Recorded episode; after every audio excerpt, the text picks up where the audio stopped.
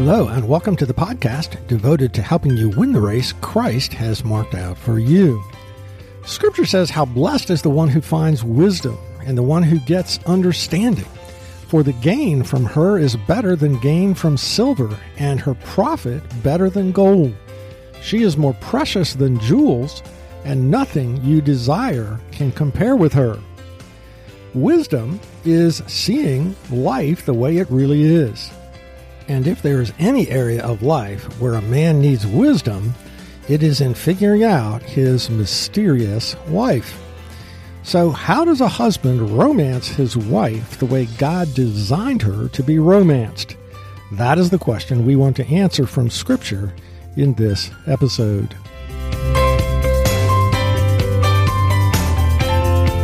Thanks for joining us today for Season 3, Episode number 8 of Mission Focused Men for Christ. My name is Gary Yeagle. The quality of our marriage matters. Our mission as husbands is to put on display Christ's sacrificial love for his bride, the church, by sacrificing to meet our wife's needs. But what does her heart need? The Bible answers that question, which is the topic of this February series. Today's episode looks at a wife's need for romance. Now, it's just a guess, but I suspect you find trying to meet this need in your wife's heart very pleasurable. But be warned no husband and wife walked down their wedding aisle expecting their romance to fall apart. But in nearly 50% of Christian marriages, it does, bringing enormous emotional devastation to spouses and children. These broken-hearted victims will tell you romance isn't easy. It is not a sprint. It is a 26K marathon. So, it should not surprise us that a husband's discipleship responsibility is to keep the fires of romance with his wife burning brightly. Men are commanded by God, rejoice in the wife of your youth a lovely deer, a graceful doe. Let her breasts fill you at all times with delight. Be intoxicated always in her love. Why should you be intoxicated, my son, with a forbidden woman, and embrace the bosom of an adulteress? Proverbs 5:18. Husbands, not wives, are given these three commands. First, rejoice which means to celebrate, to intentionally take joy in your romance with your wife. Second, let her breasts fill you with delight, which is an erotic term actually that is used elsewhere in Scripture only in Ezekiel 23, verses 3, 8, and 21 for caressing the breasts.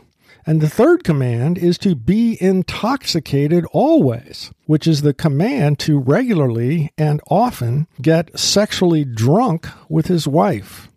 Husbands are not to be naive, sitting ducks for sexual temptation. Married men and women, as Paul tells us in 1 Corinthians 7, are not to allow their sexual romantic love tanks get down to empty. One of the clearest biblical principles for combating sexual temptation is that the best defense is a great offense. Getting sexually drunk often with your wife. Let me say it again. It is the husband's job to lead the way in ensuring that their sexual romantic relationship is firing on at least most cylinders. But here's the problem a wife doesn't do romance and sex the way we do. She is a woman. When God created Eve to complete Adam, God used an untranslatable term for her, which means like opposite him. Suitable helper is the best translators can do, but she is the opposite other partner in this one flesh union. Each sex is gifted for different steps in the same great dance. Because male and female sexual hardwiring is so different, misunderstanding each other's romantic sexual needs is a major cause of marriage heartache, frustration, and turmoil. At one point in my marriage, a period during which we had four kids born to us in three and a half years, I was full of resentment towards Sandy because I was getting a lot of busy signals and feared that Satan might bring down my ministry by tempting me sexually to go elsewhere. But she resented the fact that I didn't value the way she expressed love for me in all the other ways besides sexually, and unfairly accused her of not really loving me, or else she would want sex as often as I did. Here are some biblical truths that we needed to submit to in order to find harmony on this personal but explosive topic. Three mutual commitments to overcome sexual misunderstandings. Number one, we will respect the form that our mate's sexual and romantic desires take because we value God's perfect design of the opposite gender. Genesis 1:27 says, "Male and female he created them." Men and women both need to learn to accept rather than resent our inherent mismatch over sex. Christian husbands and wives need to stop saying, all men want is sex. Or, why do I work so hard to love her in her love language when she pays no attention to mine, which is having sex more often? Here is a description of typical differences in male and female sexual natures identified by Shannon Ethridge in her book, Every Woman's Battle. Men crave sexual intimacy, women crave emotional intimacy. Men give love to get sex, women give sex to get love. Men can disconnect body from mind, heart, and soul. Women's body, mind, heart, and soul are intricately connected. Men are stimulated by what they see, women by what they hear. Men have a recurrent physiological cycle, semen buildup. Women have a recurrent emotional hormonal cycle. Men are vulnerable to unfaithfulness in the absence of physical touch. Women are vulnerable to unfaithfulness in the absence of emotional connection. So, marital harmony concerning sex depends upon accepting God's design of the differences. The second commitment to sexual harmony is this we will both learn to adapt to the other's romantic and sexual desires. Sexual union nourishes both husband and wife. Paul commands do not deprive one another, except perhaps by agreement for a limited time that you may devote yourselves to prayer, but then come together again so that Satan may not tempt you. 1 Corinthians 7 5.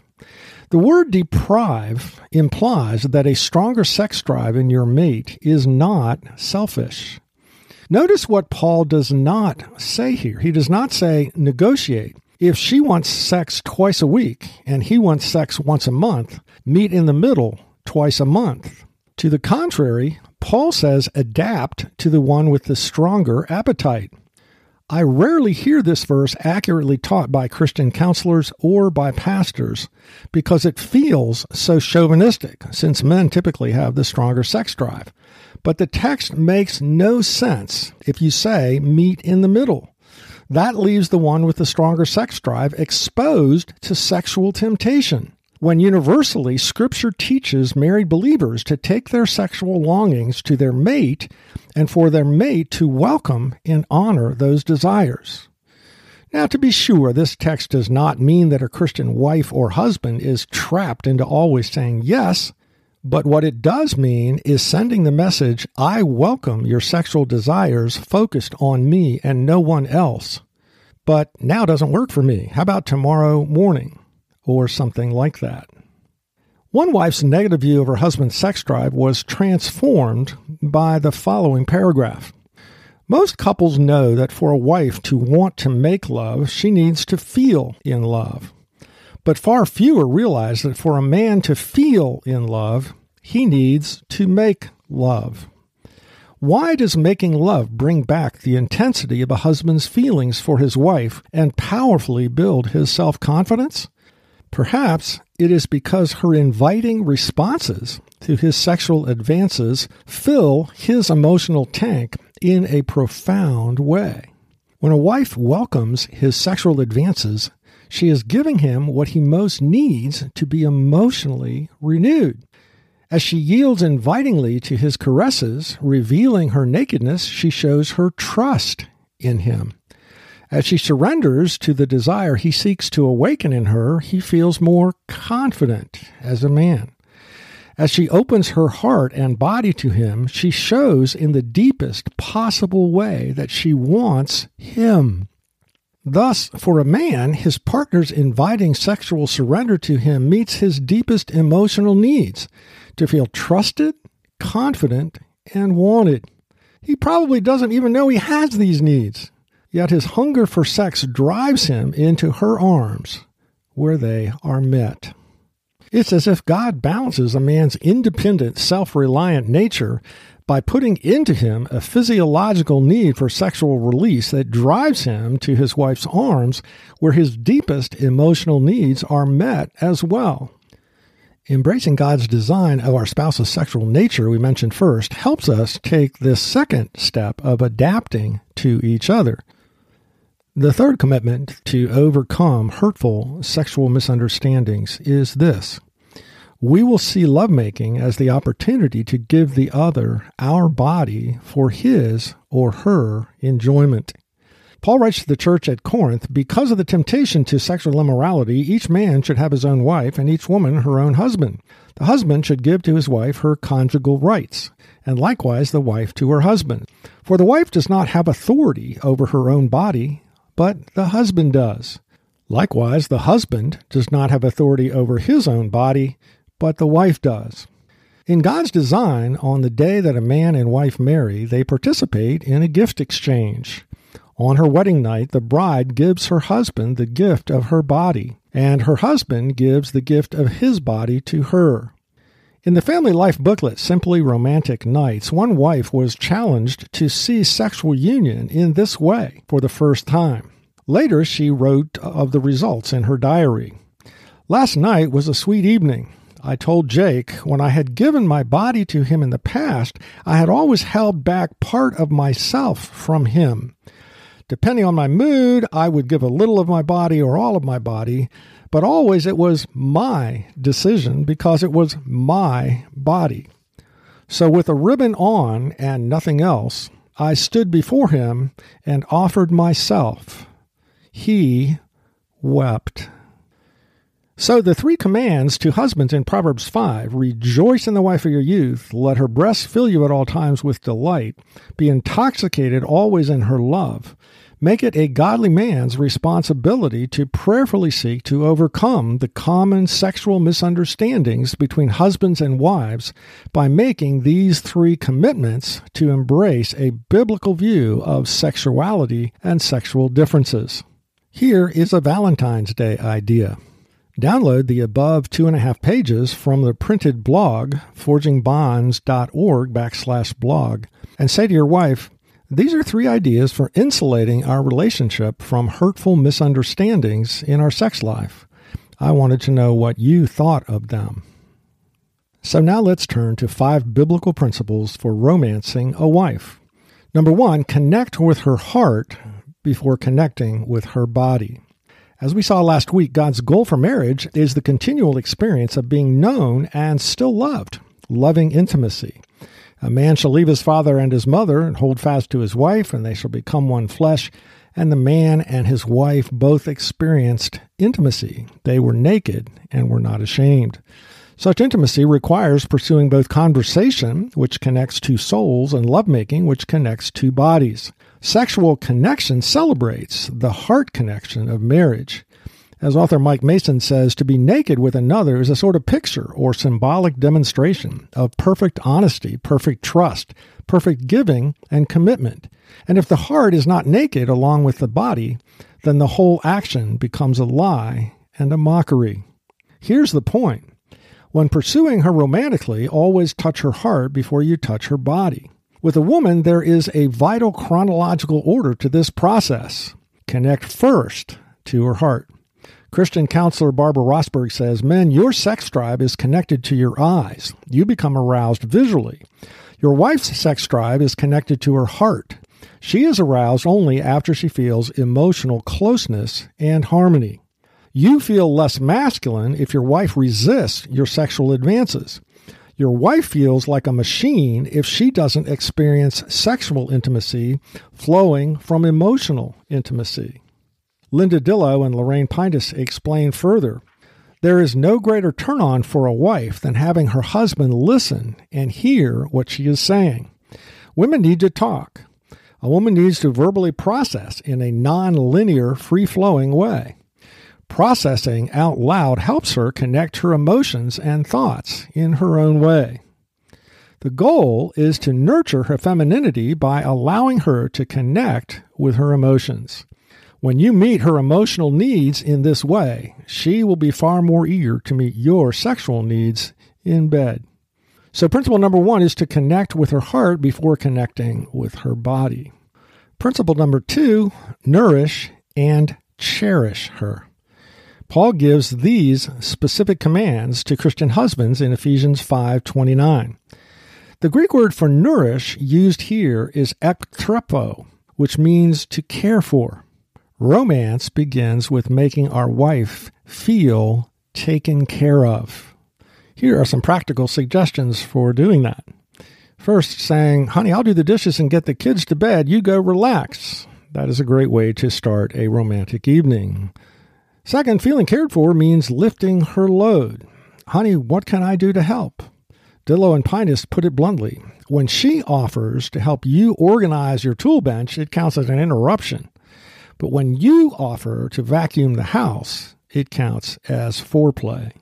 Third, it means you take care of the details for your date night. You feed the kids, you line up the babysitter, you make the dinner reservations. Take the load for the details off of her. Fourth, wives' sexual desires are often buried beneath the pile of tasks and responsibilities that surround her. One wife told her husband, Please get that clothes basket full of dirty laundry out of here. I just can't concentrate on making love while the clothes are crying out, Wash me. Finally, romantic getaways and weekly dinner dates are very valuable for wives.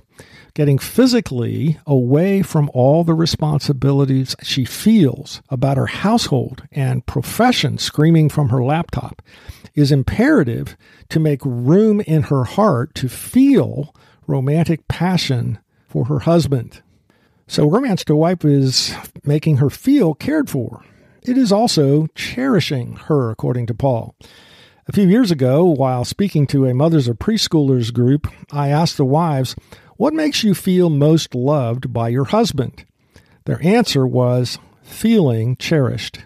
To cherish a wife means to treasure her, highly prize her, deeply appreciate her, regard her as precious.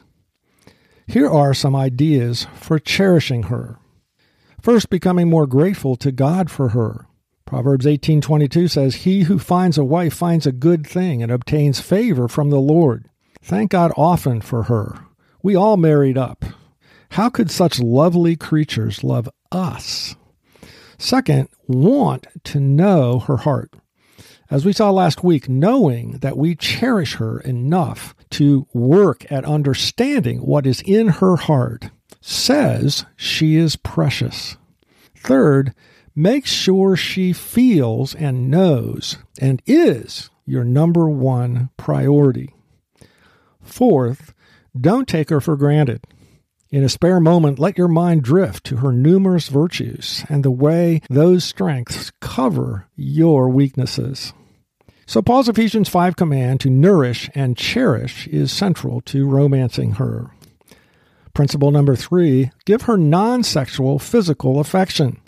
In Song of Songs 8, verses 1 through 2, it appears that the bride is daydreaming and wishes that even though the marriage has been consummated and she longs for her lover sexually, she also longs for brotherly affection from him.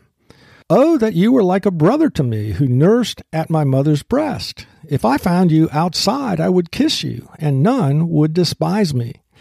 The ESV study notes say this verse seems to indicate that in Israelite culture, romantic kisses were to be reserved for private contacts while the kiss of family affection was deemed appropriate in the open. Hence the wish that he were a brother. Non sexual touch and hugs contain no element of demand, no expectations of getting sexual. Such affection, therefore, makes her feel loved. But it is also the best way to actually start her romantic engine. It is easier to go from warm to hot than cold to hot. Principle number four remember her as your first love. Proverbs 5:18 Rejoice in the wife of your youth. In Revelation 2 4 through 5, the disloyalty of Christ's bride to him is likened to a lover who has forgotten his first love. Christ's command is do the deeds you did at first. Romance is making her feel special as your sweetheart. She is special because you have chosen her from among all the women on the planet to be your sweetheart. Romance is making her feel special, pampered, like the princess that she is.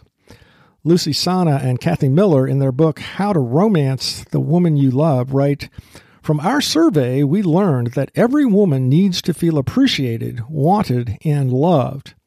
As long as he shows me that I'm special, no matter where we are or what we're doing, that's romance.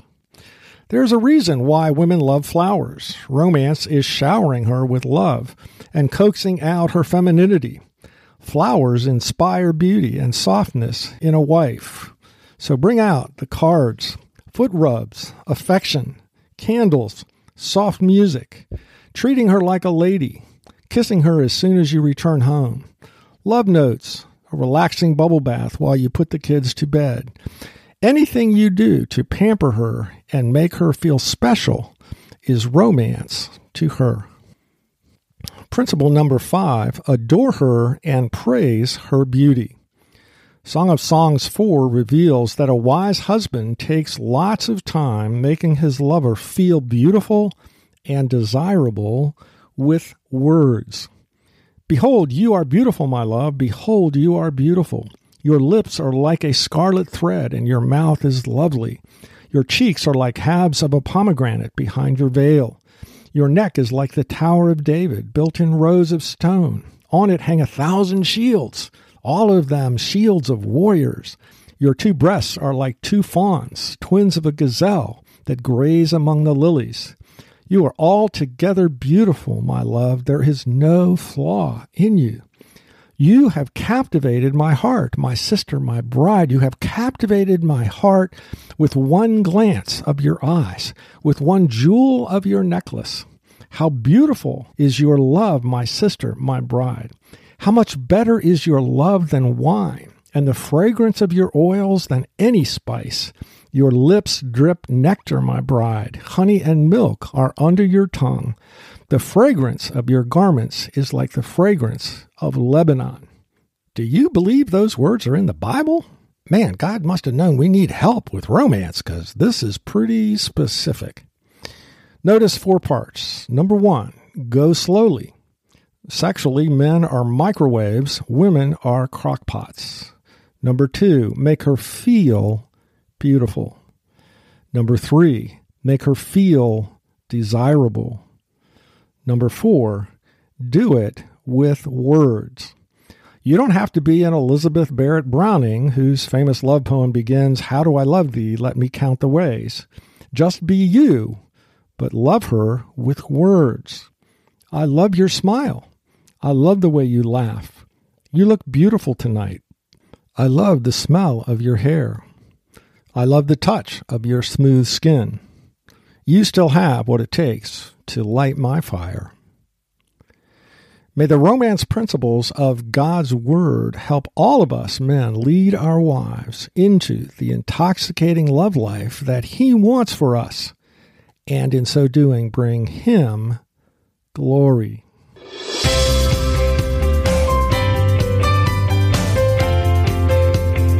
To summarize this episode, we saw that, not surprisingly, Scripture is so full of wisdom that it gives us foundational principles for overcoming the heartache of sexual misconnect in marriage. We examined three to discuss with our wives, valuing God's creation design of male and female sexual natures differently instead of being frustrated that their sexuality is not like mine. Number two, adapting to each other's romantic and sexual desires, keeping in mind that depriving the other is dangerous and harmful, setting them up to fall into sexual temptation of some kind. Third, embracing God's teaching that when it comes to lovemaking on our wedding day, we gave our lover the gift of our body. All of it. Paul goes so far as to say that each spouse has authority over the other's body. And then Scripture teaches husbands how to adapt to a wife's sexual nature, how to romance a wife. Good romancing is first connecting with her heart before connecting to her body. Second, nourishing her by making her feel cared for and cherishing her by making her feel treasured. Third, giving her the emotional warmth of non sexual physical affection. Fourth, remembering her as your first love, the special woman who attracted you in your youth. As the one woman that we chose among all other women, she is special, so we need to major in making her feel special by pampering her, treating her like the princess that she is. And finally, we saw that romancing a wife means adoring her, taking time to make her feel beautiful and desirable using words. For further prayerful thought, number one, if a husband's sex drive is stronger than his wife's, what do you see as the challenges of helping her accept his masculine sexual hardwiring as God created it? See your show notes for additional questions. Next week, as we continue our series entitled Understanding and Meeting the Needs of a Wife Heart, our topic is what our wife needs in a spiritual leader. Thanks for listening today. If this podcast has been helpful to you, don't forget to let other Christian men know about a podcast that helps them stay focused on their mission from Christ by equipping them and inspiring them each week while they commute or work out.